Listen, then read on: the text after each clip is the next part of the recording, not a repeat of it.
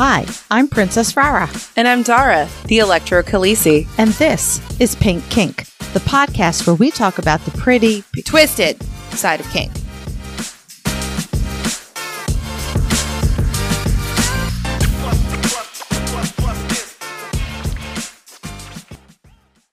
Today's episode is produced by our electrifying pink kinksters. Thank you, the ESW, Jay, Brianna Lynn, Daddy J, Embers, Fabe, Blossom, William P, Lady, Claire, Jam Today, Mr. N and Mrs. Jess, Mistress Good Girl, Lady Blooding, Six and Eight, Primal Empress, Kaze, Harley Gentleman, Roxy, Mistress Francesca, Slut Queenie, Butte Payne, Manda Panda, Kat, Stefan, Brooklyn B, Serenity Deb, Robert, Ruby R, Christopher, Jess, Sam, Kilted Sir, and Schrodinger's Kink. Pink Kink runs off the generosity of our devoted patrons. As a patron, you will become a member of our special Discord server, receive some adorable Pink Kink stickers, as well as have access to a monthly behind the scenes podcast. In addition, our impactful and electrifying Pink Kinksters will get special audio and video episodes. And finally, patrons at our highest tier will be recognized as producers both here on the podcast and on our website. If you would like to become a patron, you can visit us at patreon.com slash pinkkinkpodcast or click the link at pinkkinkpodcast.com. when we did the episode of Pain on Purpose, Dara, you asked a really good question. I did? You did, I know. It happens occasionally you Oh, ask good shit, I did questions. something good. And you asked the question at what point does pain on purpose cross the line into unhealthy self harm? So, was I the inspiration for this entire episode? You were the inspiration. Oh my! Well, I don't have a speech prepared, but I guess I can thank all the little people. Well, me, because I'm the little people. um, but I got very lucky and I came across this class, which unfortunately I could not take because of my schedule. But I asked the person who teaches this class if they would come speak to us because this class is actually called Healthy Hurting. Okay, so my first thought is that seems like an oxymoron. yeah, for you, Well, yeah. because you don't like pain. Well, no, But I love it. because I bruise like a fucking peach. So I would like to introduce AJ, who is going to talk to us about this very subject. Hello. I don't Hello. bruise like a peach. It's very frustrating. I don't. I don't do well with that. I I even I got my birth control implant the other day. She was preparing me for bruising. Nothing. Oh, I I'm so her- sorry because like bru- when I I, think I'm going to it's finally so get to bruise, it's so sad. So mad. I feel so cheated. Okay, so um, why is this Talking into to my? her, Mike is talking to her boob. Okay, hang on a second. We need to do some balancing here because apparently my mic was Your boob has something it wants to say. really my boob was trying to talk. Um, I- The I- fourth wait, hold on. Let me just. Let me just. Okay, they have to adjust. There we go. Too. Maybe the the balance. Okay. Um, sorry, technical difficulties are going to be resolved soon with talking tits. Apparently, uh, so when I got blood work done, I had to do like I think I had a blood draw every other day for a week, and they couldn't do it in I don't know which arm it was, but they had to do it constantly in one arm every two days, every other day. And I thought my entire arm was just it, it was black and blue. Like elbow, the entire elbow was destroyed for that week. No. I even looked uh, up online like pictures of what to expect. Nothing. I'm so mad. Well, let's take a minute here and let's share AJ's credentials so that people understand that we have gone to the expert on this subject matter. Okay, they should understand we always go to the expert, but we'll let her say it. So, um, yeah, hi, I'm AJ. My pronouns are she, her, and I am a psychotherapist. I'm actually a sex therapist who works primarily with the kink community. I'm in the DC area, and that's where most of my clients are. I just want to say that you actually have my dream job. That is precisely what I really actually wanted to do. If I didn't have the current job, I did, I do, You I would be a sex would do that. therapist? Yes, I've always said that. Okay, sorry for interrupting. I just I like what you do. it's I like what I do too, which is probably a good thing.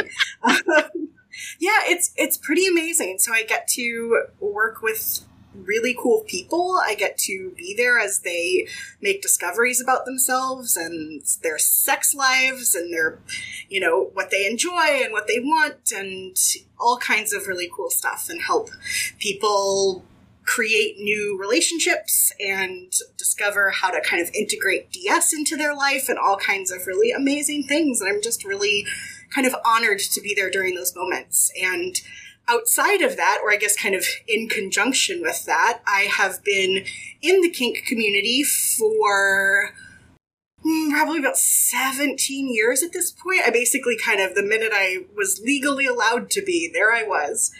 And um, it has been you know incredible. It's been a huge part of my life and i've been teaching for the probably the past seven-ish years so i teach mostly about kind of the intersection between kink and mental health but i also teach some kind of bottoming skills classes uh, some violet wand classes and a lot on like kind of mental and edge play stuff and one of my favorites is actually uh, humiliation without body negativity because like fat liberation is also my jam. So We we can bring her back. She she teaches a lot of really awesome sounding classes. I, I like that one. Uh, okay. Can she be my birthday present fun. episode? Yes, it's your birthday episode. You can schedule whatever you want for Okay. your birthday episode. I would be happy to come back and teach about that. That sounds awesome. like I love those topics. It's it's really fun. Yeah, I am like I said, I'm very lucky to be able to like do something that I really love and that really brings me a lot of happiness. What made you decide to do a class on healthy hurting? So, um, I work a lot with people who have that question, right? It's been a question in my own personal life as well.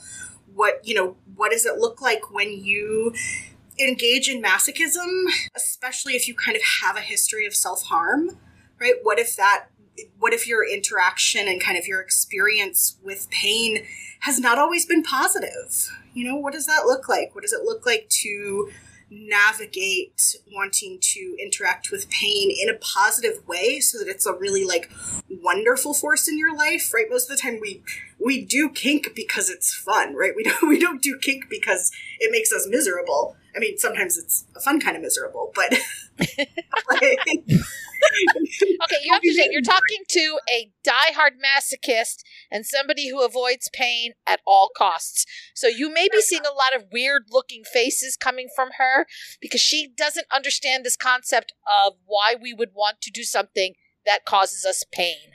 Case in point, got hit with a what hammer type thing, like one of those big. I swear to God, it was one of the ones that you hit and it goes ding and it hits the bell. Oh, a mallet? Yeah, oh Okay. Oh, but yeah, it was a yeah. really big one, and I screamed so loud it stopped a scene. oh no and I got hit with it and says, do it again. Do it again. oh So if you see these weird faces when you're talking, it's me just going, "What the fuck is wrong with you?" That's why she asked the question about well, when does it cross the line. Never dawned on me to ever even think of it as being self harm. I'm just like, Yeah. I like it. It's fun. Yeah, and so I think like a lot of people, right, whether whether or not it's something you like or don't like, I think it, your perspective changes a lot based on like your personal history, right? What has your interaction with pain been like up until this point? A lot of people who have like chronic pain, they enjoy being able to engage in pain in a way that feels like it's in their control, right? So that there's like agency around how they are accessing things that might hurt right? Because there's there's a lot of pain for many of them that they can't control. Um, so so it can be a kind of an exercise in autonomy. Um, but you know i think our histories just really impact um, I'm, a, gi- I'm a giant dork i laugh at all my own jokes no, that's cool. We love it. um, but you know our own histories all like they always impact and they always have a, an effect on on what we do and you know i think with kink especially when when it is such an intense experience that kind of is even more um more prevalent Well, that's okay. So that what about people that are massively accident prone and have never had a pain experience that they liked? that might be a conversation about consent.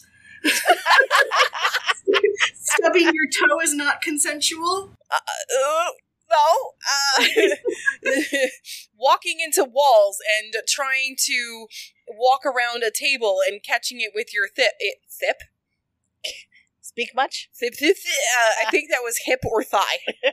Yeah, that like corner of the table right into that like. So see, I love pain. Love me some pressure point play. You know, beat my thighs. I don't like that.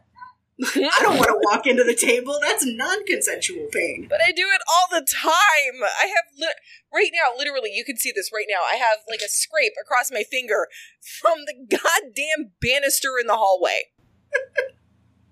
Here, this so I tripped over my cat's like scratching thing months ago. This was months ago, and um, tripped over it. Broke part. It's got like wooden pieces on the sides. Broke part of the wooden piece with my shin. Ooh. Almost no bruising. I had like the tiniest bit of kind of yellow markings on my shin. Nothing else. So I literally have like broken wood with my body, and it hasn't bruised. It's Well, so have. I with a wooden spoon. yeah. you did. Yeah, I broke a wooden spoon on my ass. Well, somebody else broke it. I just, my ass, or my ass did. I don't know. One of the questions that I find myself asking a lot, and I do it in the middle of a scene, and I've said it out loud to the people who are watching. I'm like, what the fuck is wrong with me that I love this? Because it's like, I, I think many of us masochists are like, wonder that, you know, like, what is mentally going on with us that we are seeking out somebody hurting us and loving it. So, if there was more money for grants and research available, I think a lot of people would love to know the answer to that because the reality is we kind of just don't know.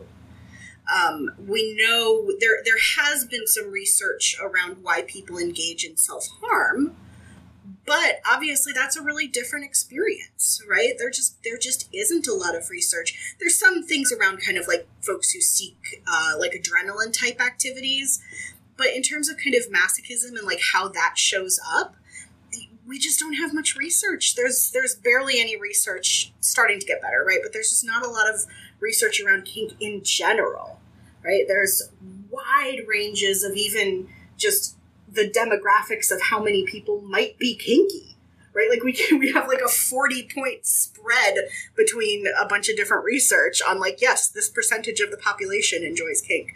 So, you know, I think it's just a really, it, there are just so many unknowns, um, especially about sex in general. Well, first you have to get people to admit that they do kink and BDSM. So that's probably the hardest part. I would totally sign up for a study. I know you would. I would. I I because I'm just I'm really curious as to um, you know, because I'm not I don't come from a background of self-harm. I've never done self-harm. So this coming out of seemingly nowhere because I, I discovered kink later in life. Was um basically already an old woman by the time I discovered kink. I was 50. So it's sort of been like, huh.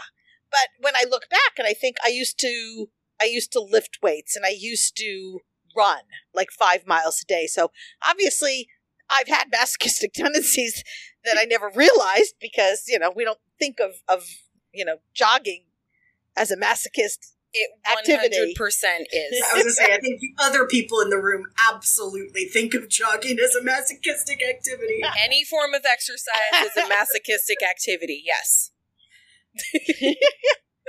But yeah, I would I would I would be curious to, to Yeah. figure out. I guess I'm back into therapy for me. Right, yeah, I'm just going to let you have a therapy session on air and I'll just sit here and laugh. just just totally go for it. Um, no, I mean I think like right, people always have that question about, or it's a really common question that people have around like fetishes, right? Like where do those develop? And um, and uh, you know even broadly about like orientation, right? How does orientation kind of work?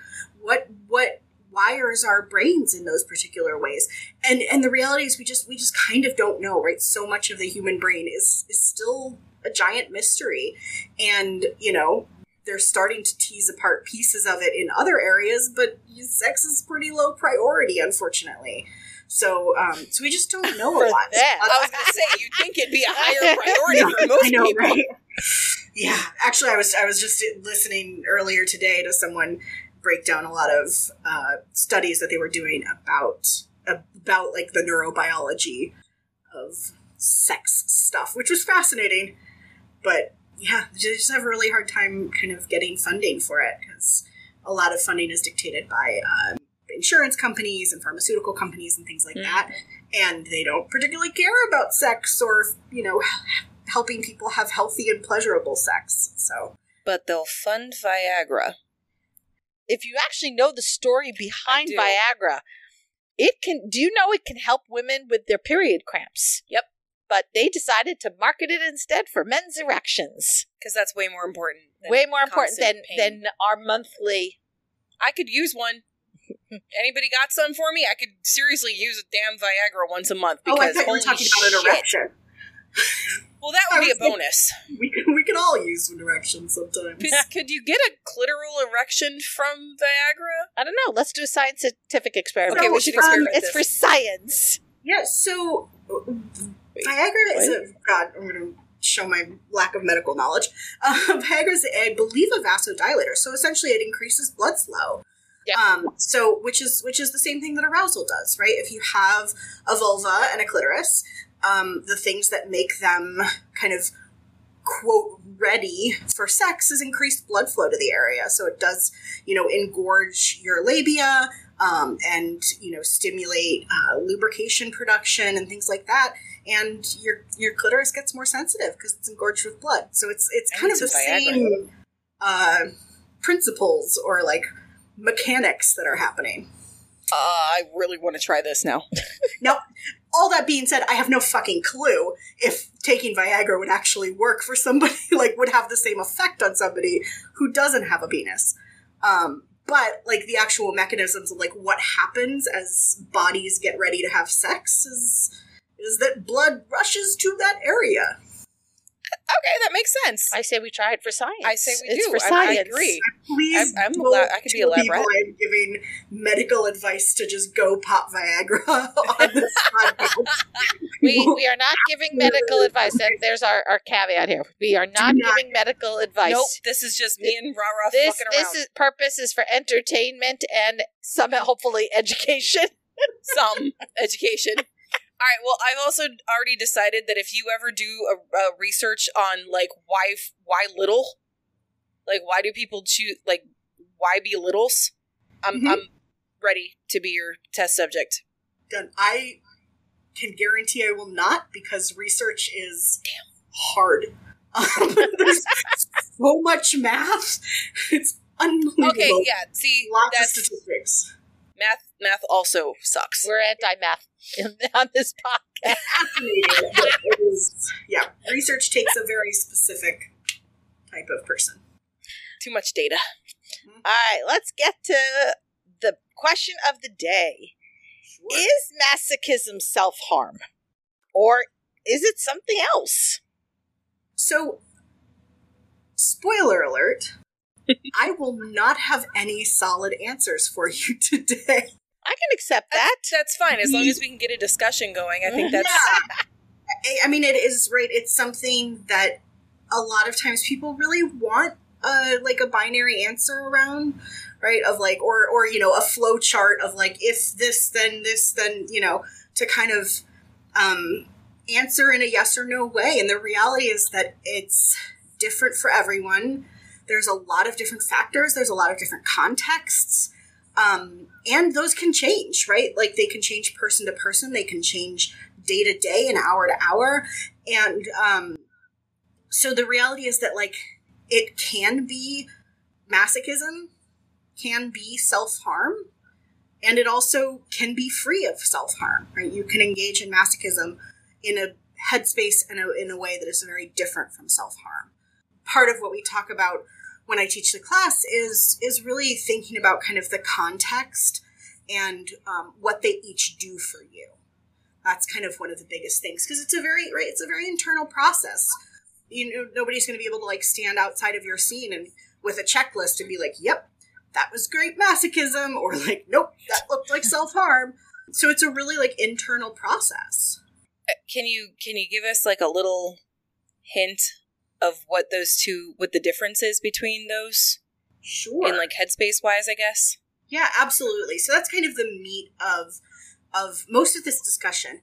There are so first of all, I always like to to start kind of any of this discussion with the acknowledgement that that for many people and for most people that engage in self-harm, there is a benefit, right? They, they are doing it because it is some sort of coping mechanism. It may be something that has kept them alive for years right? It may be something that helped them get through a tremendously difficult time in their life. It may be a way that they survived. It may be a way that they coped with situations, right? So I think to to immediately dismiss all self-harm activities as like only negative is doing people a big disservice. And there are a lot of ways that masochism and self-harm have a lot of overlapping things. You know it, it- there's lots of overlap in kind of the things that they might look like but also in in things like ritualizing them um, having it be a very like intense moment. Um, a lot of times people might engage in both of them to feel this kind of wash of calm over them right? A lot of times masochists even if they don't have a history of self harm recognize that like wave of like when they slip into that that space where there's that like delicious pain happening right? There's this kind of wash of calm and you float away. There's this endorphin release. She's she, she's reading my mind. It's scary. and and then also for many people it's also an, a way to access kind of care and tenderness right? There's there might be a lot of care and tenderness whether it's even within the scene right? Somebody somebody you know hurting you but also praising you um, or afterwards when you're getting aftercare or kind of being tended to. And for many people who engage in self-harm it's also a way to do that right? It, it is a way to facilitate and kind of give themselves permission to give themselves care, right? Taking care of the wounds that they may have just created might be easier than than kind of doing other pieces of care for themselves. So there's lots of ways that they really overlap and I think it's important to recognize that and to also realize that that the process of kind of teasing them apart really lies in the differences. Um, that's where we really kind of see how can I engage in masochism in a way that really feels different and really kind of shows up in my life differently. Okay, cool. I like that. It's um again, it's all about context, right? Well, it, it's fascinating because you know what you were talking about sounded very familiar to me. Not Mhm. not necessarily the the self care side of it, but the like the coping mechanism and the centering. I, I talk a lot about. I use the impact to center me. Like if I find my life is a little tumultuous and crazy, having getting through an impact scene just sort of recenters me and and gives me strength again.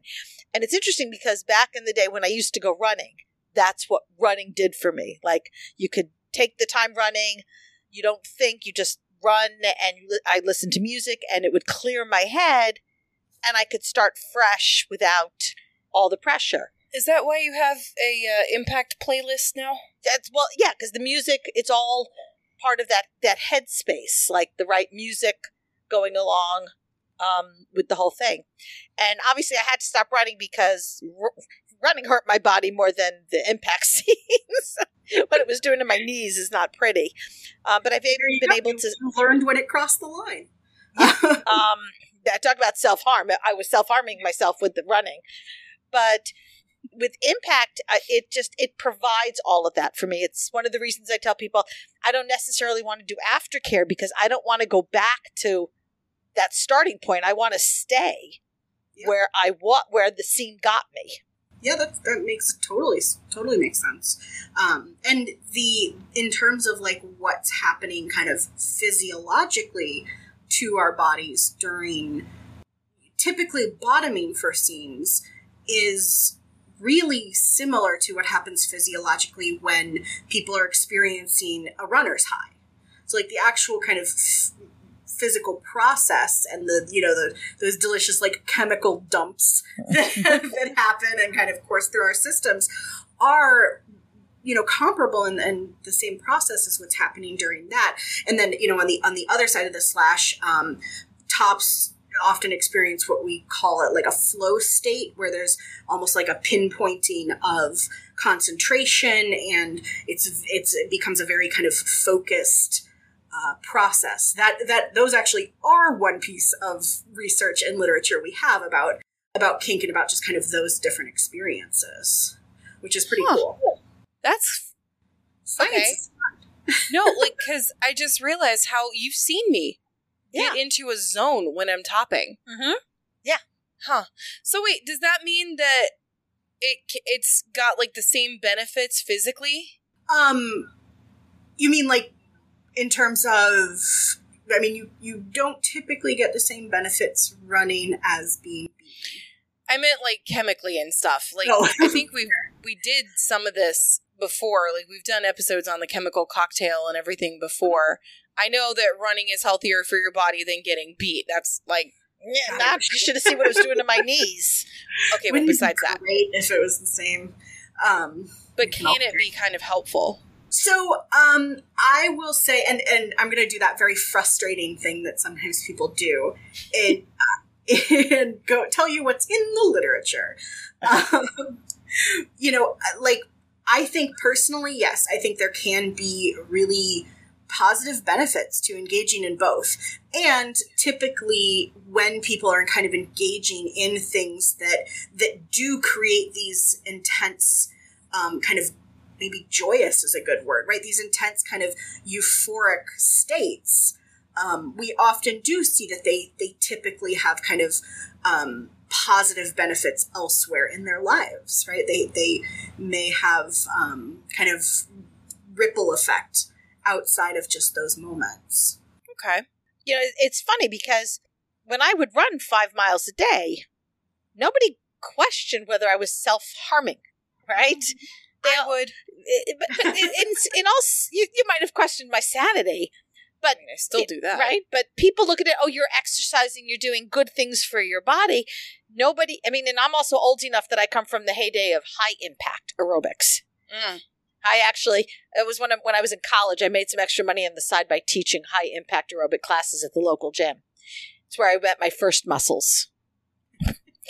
so, Oh, um, thank you. yeah, no. but nobody nobody ever said to me, "Oh, you're you're doing self harm. That's unhealthy." And yet, on the masochistic side, and the things that I do, you know, people question it. Yeah.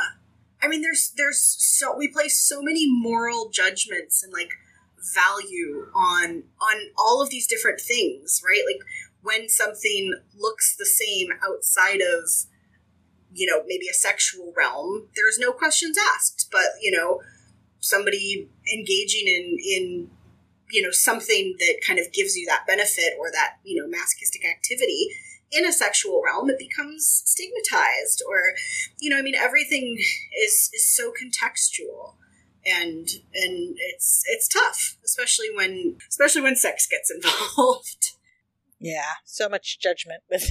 Yeah, you're telling me.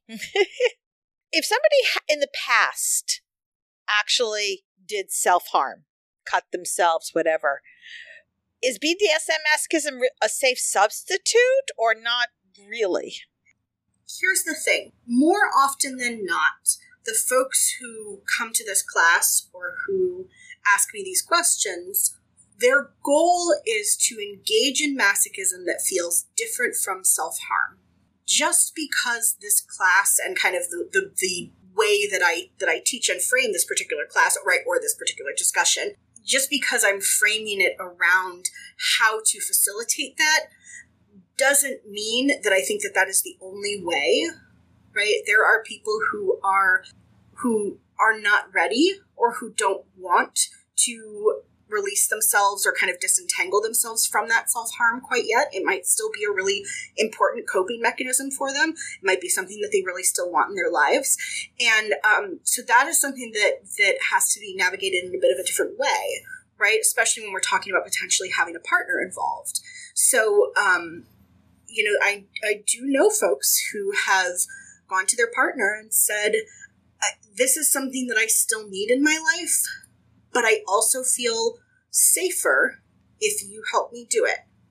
There, you know, I, I know that you won't go too far. I know that you will have control, right? If I'm in a if I'm in a headspace where I am um, you know, upset or kind of needing that, there is, right? That's one of the, the very real risks of self-harm is potential kind of quote real injury, right? Unintended injury.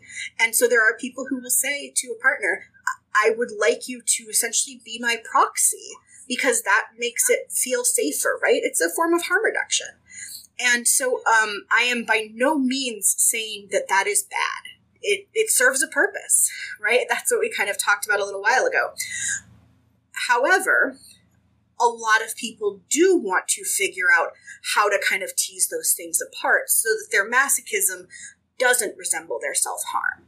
And so that they can engage in scenes in a way that feels very different from kind of that place in their life when self harm was occurring. That is where it really becomes helpful to kind of look to those differences, right? The differences in headspace, the different, maybe the difference in like what's actually happening and things like that. So we talked about those overlaps earlier. And the fact that there are so many overlaps makes it a little difficult because it can really resemble it. But looking to those differences can be really, really helpful. And most of the time, people, is a very frustrating answer, maybe again, most of the time, people say it really feels different.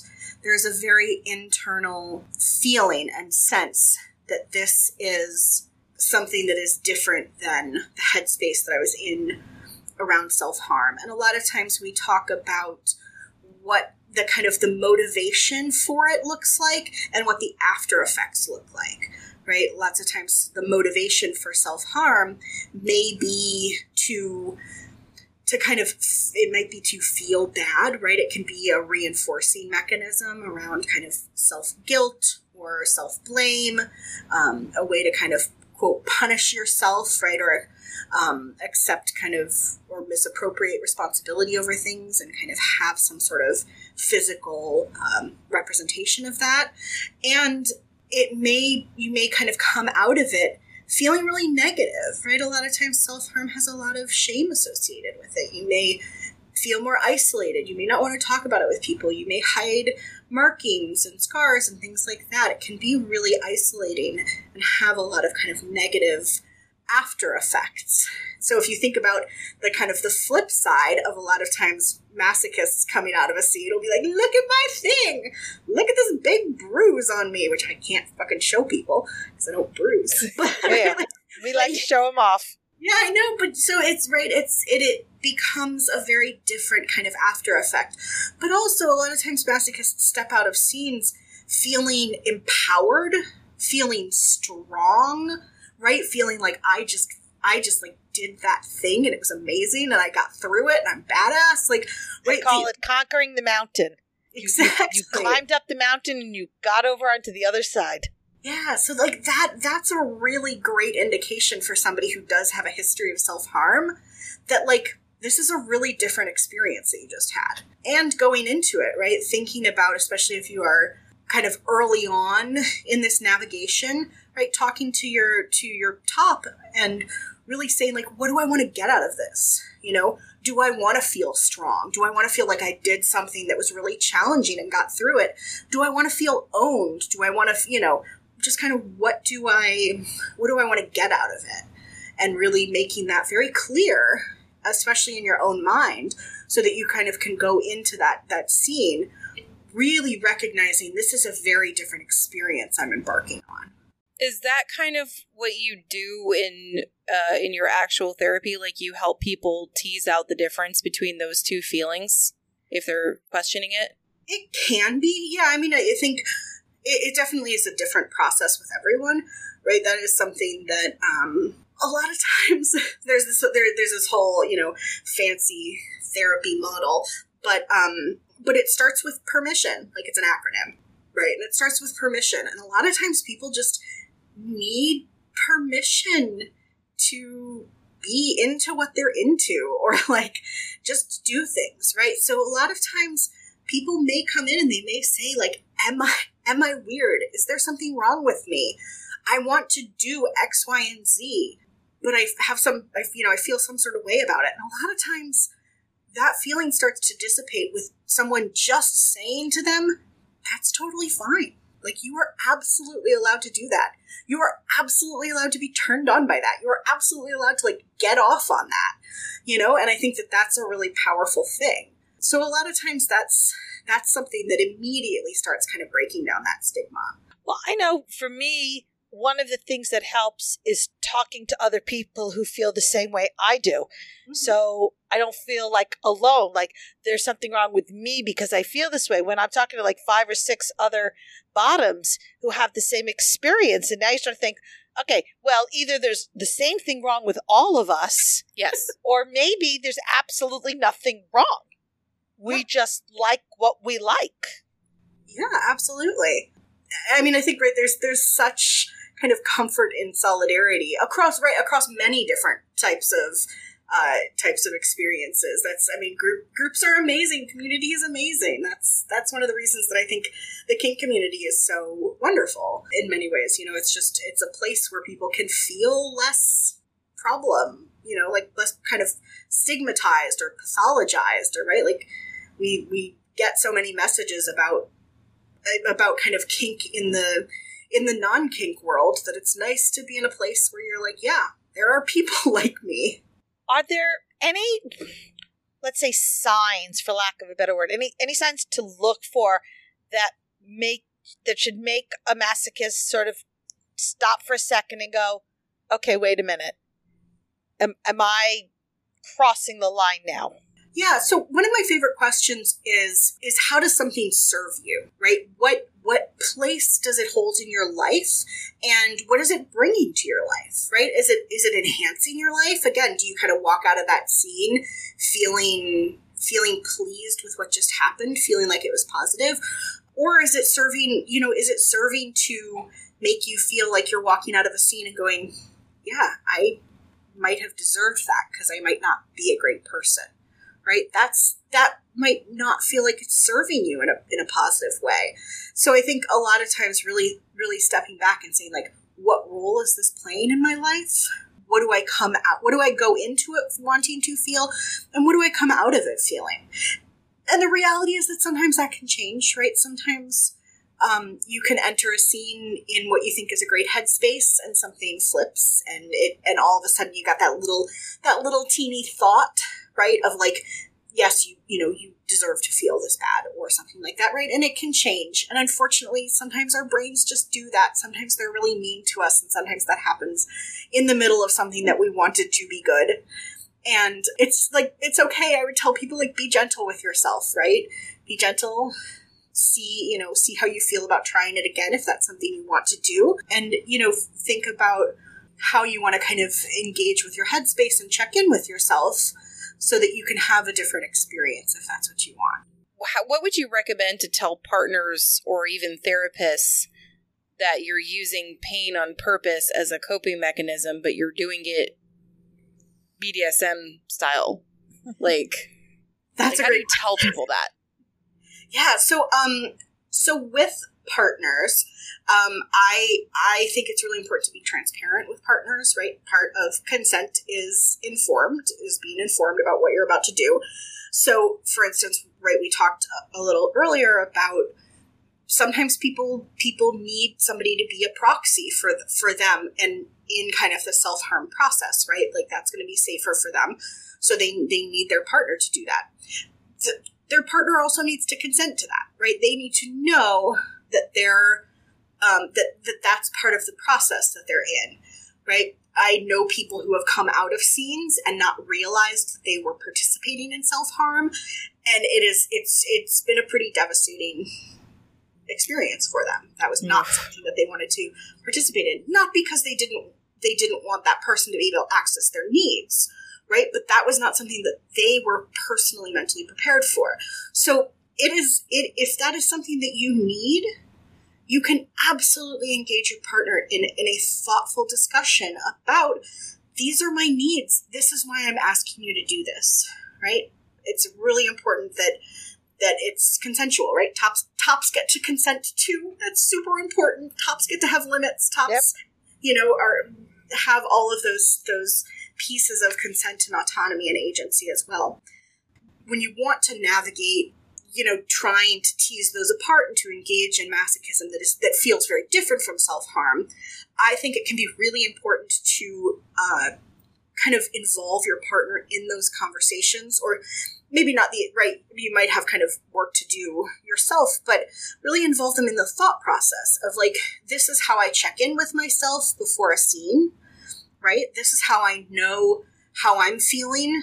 This is what it might look like when i maybe start to kind of switch my headspace during a scene right you may kind of have a recognition of of what that physically looks like um, you know, letting them know, like, uh, we might discuss goals. I might have different goals for kind of what I want to experience or what I want to do. It also may play a part in kind of the actual things that you want to try, right? You know, sometimes people want to rewrite their stories. So if somebody used to cut themselves, so cutting is the is the most common form of self harm. There are there are many many many ways it shows up, um, both physical and kind of behaviorally but cutting is the most common. So I'm just going to use that as an example, right? If somebody cuts themselves, they or used to cut themselves, they may want to rewrite that experience, right? They may want to engage in a scarification scene or an or a knife play scene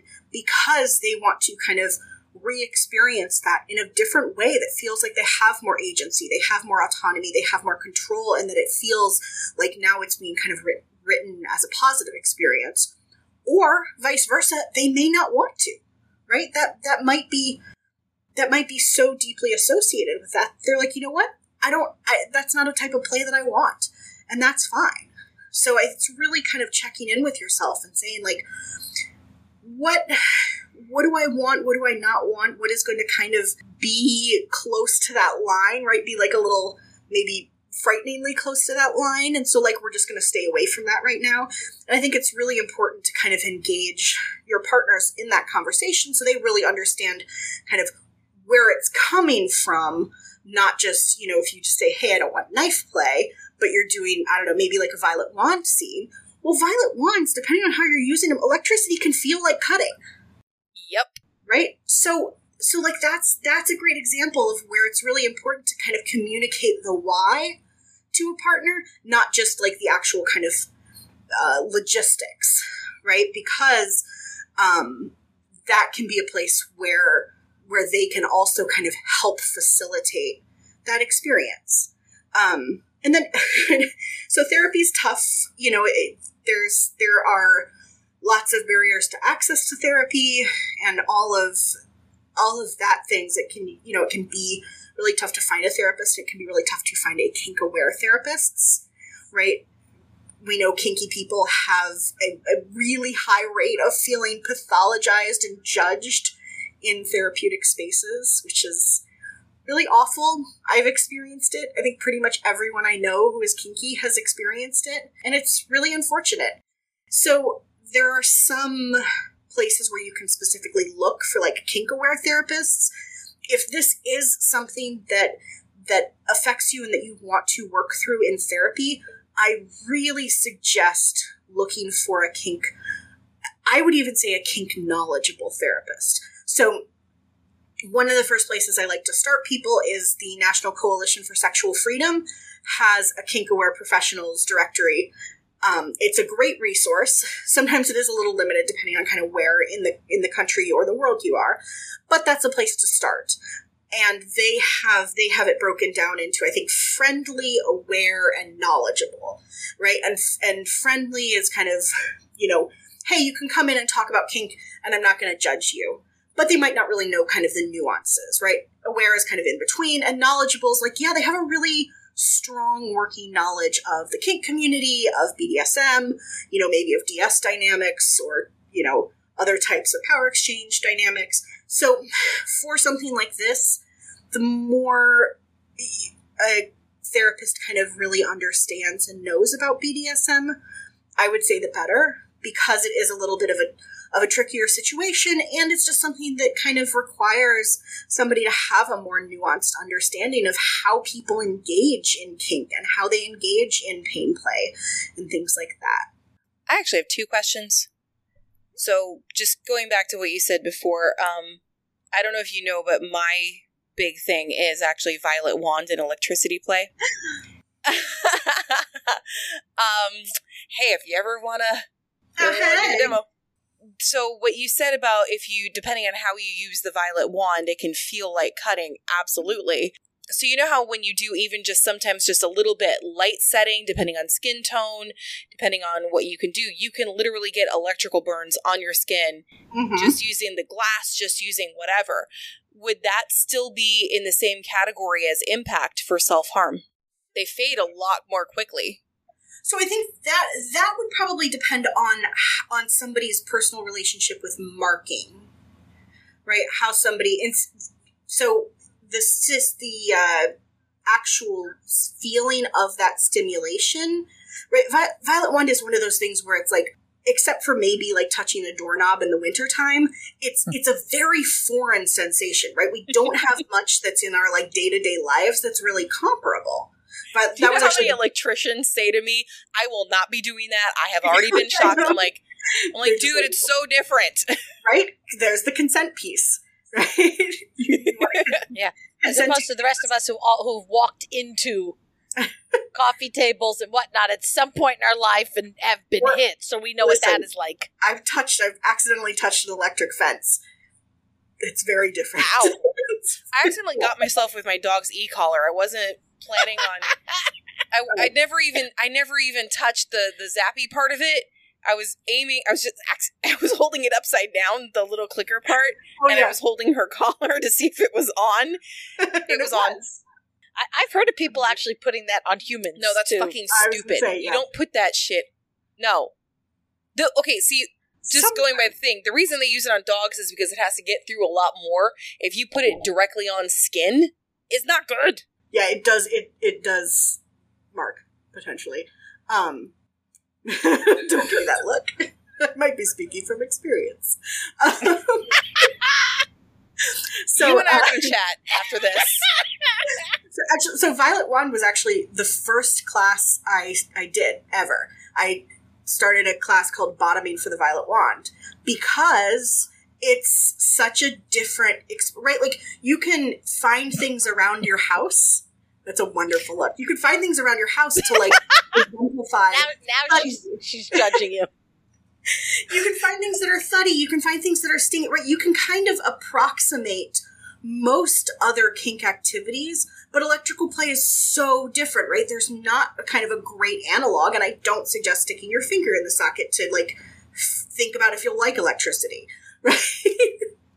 so the whole point of that class was to kind of give people, especially folks on the on the right side of the slash, to give them more understanding and and vocabulary to be able to like advocate for themselves about what they wanted. So like recognizing like, hey, these glass electrodes, you know, are going to f- kind of feel this way. If somebody breaks out something that is solid and metal, it's going to be a very different feeling, right? So like they had some more understanding and, and agency and ability to kind of advocate for what they wanted in those scenes. Anytime you want to do another class, I happily volunteer to help I'll out. totally I'll do a Violet Wand class. Um, oh, I love teaching Violet Wand. and the pandemic has put quite uh, has had quite an impact on that because it's really hard to teach Violet Wand over Zoom. I mean, I can teach I can teach most of my other classes over Zoom, but that you're just like, yes, hear that really crackly noise and the thing. I would love for you. I, I've, to I've feel been it. asked to do that. I'm like, how? I did it. It 2023, I'm going to get my classes going back up and running again, so we'll, we'll Okay. figure something out. But I did okay, it once so or twice. It was fine. Definitely lacked something. it, Anywho, so it doesn't have the same power. Yeah, exactly. now we're making electro jokes. Or we should, Um, it should be like a video. We could like finger point at each other. It would be great. Um, Well, I actually did uh, an interview for another podcast about that, and I was trying to talk to the person on the other side of the on the other side of the video who had the violet wand. I was trying to talk to her about how to use it. And I was like, okay, well, do you see that little button? And then when you when you touch the top part, no, don't do it with one finger. You don't want to do that. You want to like grab it like it's a dick. Just you know, hang on to it for dear life. And she was, it was weird. I have never had to explain it to somebody like that before. It was so weird. yeah, it, it's definitely doesn't necessarily translate via Zoom, but so like looping back to kind of the initial uh, question, the things that tend to kind of snap people back into like a potentially negative headspace tend to be like sensation. Sometimes people can can be snapped back to that headspace with like a visual, right? Like a like a if they see a mark that looks like something that was associated with self harm, that might be something that they don't like. But it tends to more be sensation in terms of like massacre or in terms of where the overlap might be. So you know things like cutting, um, burning. If somebody if somebody kind of engaged in that, so Hmm. I I don't think. I mean, right? Everybody is different. I have yet to find somebody who like the the sensation of a violet wand especially with like a glass electrode right? That more like tingly champagne bubble um sensation. I have never met somebody who like their headspace flipped around that into something negative. So okay. yeah so i think if if somebody is if somebody kind of knows that they are really affected by sensation right that's something to, to watch out for and think about like how are you going to navigate this right are you going to try it in more of like a demo feeling space of like hey we're not we're going to kind of try to keep above headspace right we're, we're going to not be super intense in a scene and like try some of these sensations and see how they feel right? And then maybe use them in a scene later once we kind of know that they feel okay, right? They feel fine. Um, if somebody knows that they do get really activated or, or have some feelings around seeing marks on themselves, that's where I would be a little more wary around Violet Wand stuff, Yeah, that makes sense. you know, and you know, recognizing that like there are places on the body where they might be okay, right? They might say like, if you do it on my back, you know, then I have to like make the choice to go look in a mirror versus like just glancing down and kind of accidentally seeing it on my arm. Mm, okay. So for me, the first time I ever tried that, the the person was using a mechanical, and I don't think it was glass. I think it might have been a stiletto, the Ah. metal long Yeah. spike thing. And he drew it down my arm, and it left like this lightning Yes. kind of looking burn. It was like Harry Potter style on my arm. Yeah, I was gonna say that's gonna leave a trail. It did. Yeah. But the the headspace that I was in, like it was too strong. He definitely had it up way too strong for a first timer. I was like, okay, Mhm. damn, dude. But Okay, so that's the other reason I started teaching Violet Wand classes because I have I know so many people who have had like pretty negative experiences their first time with electricity. And so, Yep. so like my goal when I'm demoing at events and things, I always tell people like my goal is not to make you love Violet Wand, right? Sometimes people walk away and they're like, "Oh my god, I need this in my life," and sometimes people walk away just being like, "That's not my jam." My goal is not to make you love Violet Wand; it's just to make sure you don't have a negative experience with it. yeah, it's just not fearing it, right? Yeah, Well, I actually walked away, and for the next like two days of this convention, I kept rubbing my arm on that spot mm-hmm. and just kind of going, "Ooh, I like this." so then, my second question. I'm sorry, not trying to derail anything. No. You were you were talking about um, the therapist and everything, and who to go see. Mhm. Would you recommend that for somebody who is kinky, but the therapy they want isn't necessarily about kink? So that's a great question. Um, and actually, when I do like consultations for people, that's often a, a question that they get that they ask all the time of like, is this the right fit? Is this kind of what I need? So, um, uh, because I'm specifically a sex therapist, right? It's it, often people are coming to me specifically to talk a little bit more about kind of things that fall in the sexual realm. But I also have plenty of clients who who aren't necessarily talking about those things. So clients typically fall in kind of two buckets, let's say. Um, one is people who come specifically to talk about kinky things right they might have a challenge they might want to you know just just explore and kind of navigate their own kink and their preferences. They might be starting um, a power exchange or authority transfer dynamic, right? They might just kind of be navigating things. They might have something that is challenging right now, right? It, it's going to be kind of kink or sex related. And then the other bucket is people who come to talk about just kind of quote unquote like regular therapy shit, right? Depression, anxiety, um, you know, challenges at work, challenges in a relationship, um, you know, self esteem, their their own personal history, like all of those things that you would kind of think of somebody kind of typically going to therapy for. And they just they kind of want to work on that with somebody who won't pathologize their kink, right? Who won't be like, oh, well, maybe the reason you're anxious is because you want to be hurt, or maybe the reason you're depressed is because you like to engage in humiliation play, right? Who won't just immediately kind of link it, link whatever they're experiencing to their kink. So that's often a, a reason people seek out kink aware therapists It's just, you know, they want a space where they can, you know, refer to their partner as their S type or their dominant or something, and it's not going to be a problem. Or they can say, you know, in the middle of being beaten the other day, I like had this really big cathartic release and I want to talk about that because I had this really intense experience. Um, you know, so I think that that's that's a really important thing. It's really important to have a space to to feel supported in whatever you're kind of trying to work through and not feel pathologized. So they should go with somebody who's more kink aware or kink knowledgeable? That that is kind of a, totally dependent on, on each person, right? For some people, it feels really important that their therapist is knowledgeable, like right, really has a, a kind of intense and and nuanced understanding of like the ins and outs of kink, regardless of what they're talking about. And sometimes they just don't, right? Sometimes they're like, "Yep, I am totally fine with my therapist just being kink friendly and like not being judgmental," but they don't really have, you know, I'm fine, kind of either cluing them in or letting them know like here's what you need to know kind of as we go right the okay. only thing i would say to be careful about with that situation is is like this is you know therapy is your time to work through stuff not explain things to your therapist okay valid point yeah i had I like that um, one.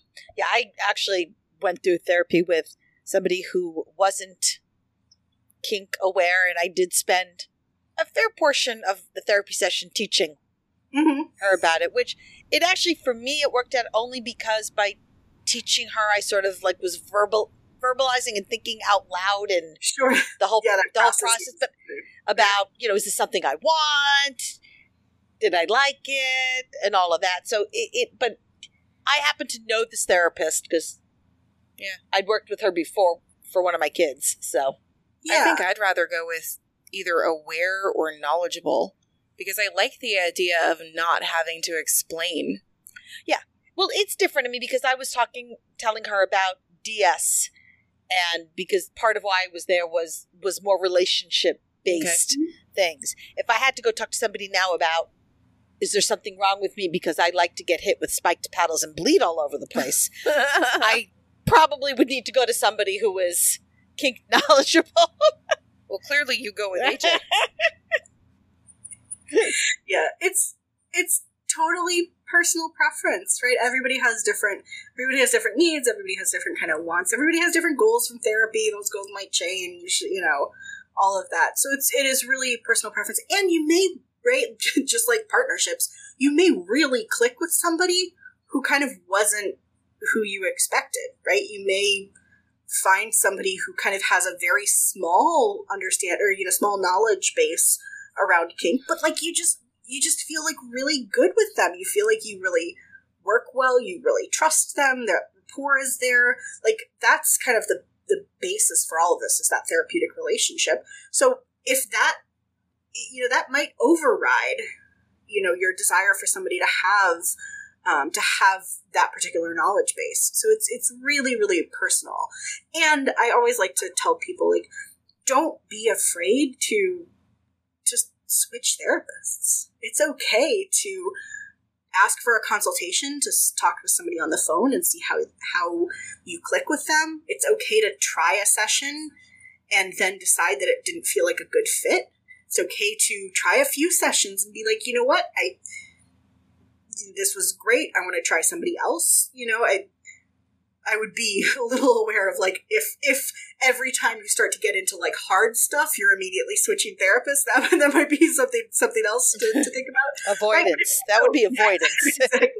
But it's also okay to say like I I want to make sure that this is the the the right place for me to process these feelings. All right. Well, I am utterly fascinated by all this. Uh huh. And now I've got ideas for future episodes that we're going to have to bring AJ in for because we've had a lot of requests from a therapy side. Yeah, from me. Well, yeah. Cuz cuz you think I'm the crazy one, but you're not any more sane than I am, honey. Well, no, but I like knowing the why behind stuff. You definitely like, know that's the why. always what I keep asking. Yeah. So we will if you are willing, we would love to have you back for for more episodes to talk about the Oh, I would be intersection of, of therapy and kink. yeah, absolutely. That is that is one of my favorite things to talk about. So Okay. I would be Um, if people are interested in finding out about some of your future classes, what's where's Cool. the best place for them to that's a hunt great down, question. so to speak? That's a great question. I'm not back to doing events quite yet. So, um, yeah, that's that. You can find, uh, you can find our classes at the Pincus Center, um, on our website, which is Well, I'll inc- I'll include all that information in the show notes. So if you don't know it Yeah, off the the top of your head, don't worry about that. Yeah, I, I usually on like I do a lot of events like cons and things like that, but I'm doing TES Fest next week, just vending to kind of like see how it feels to dip my toe back into big events. But yeah, All right. Well, I'll inc- I'll make sure all that information is in the show notes, including including the one link to the I Pinka Center so that people can look into classes. But thank you again. We Oh, really appreciate this. I, I I know I've I've learned a lot. Me too. Oh, it was, it was my pleasure. I absolutely love loved being here. It was great to to be able to talk with you.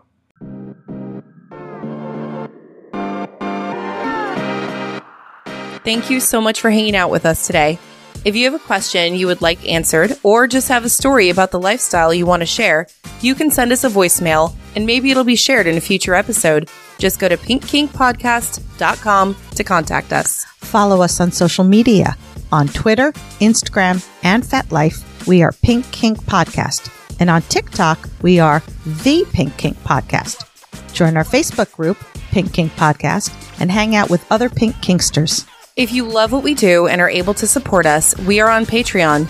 Just look for us on patreon.com slash pinkkinkpodcast and check out our Pink Kink swag available on our website, pinkkinkpodcast.com. Even if you can't show your support financially, there are other ways you can help.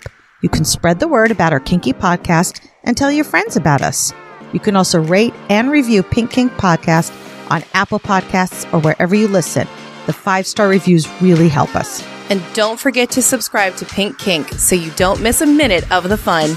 New episodes come out every Friday. So until next time, stay pretty, stay safe. And stay twisted.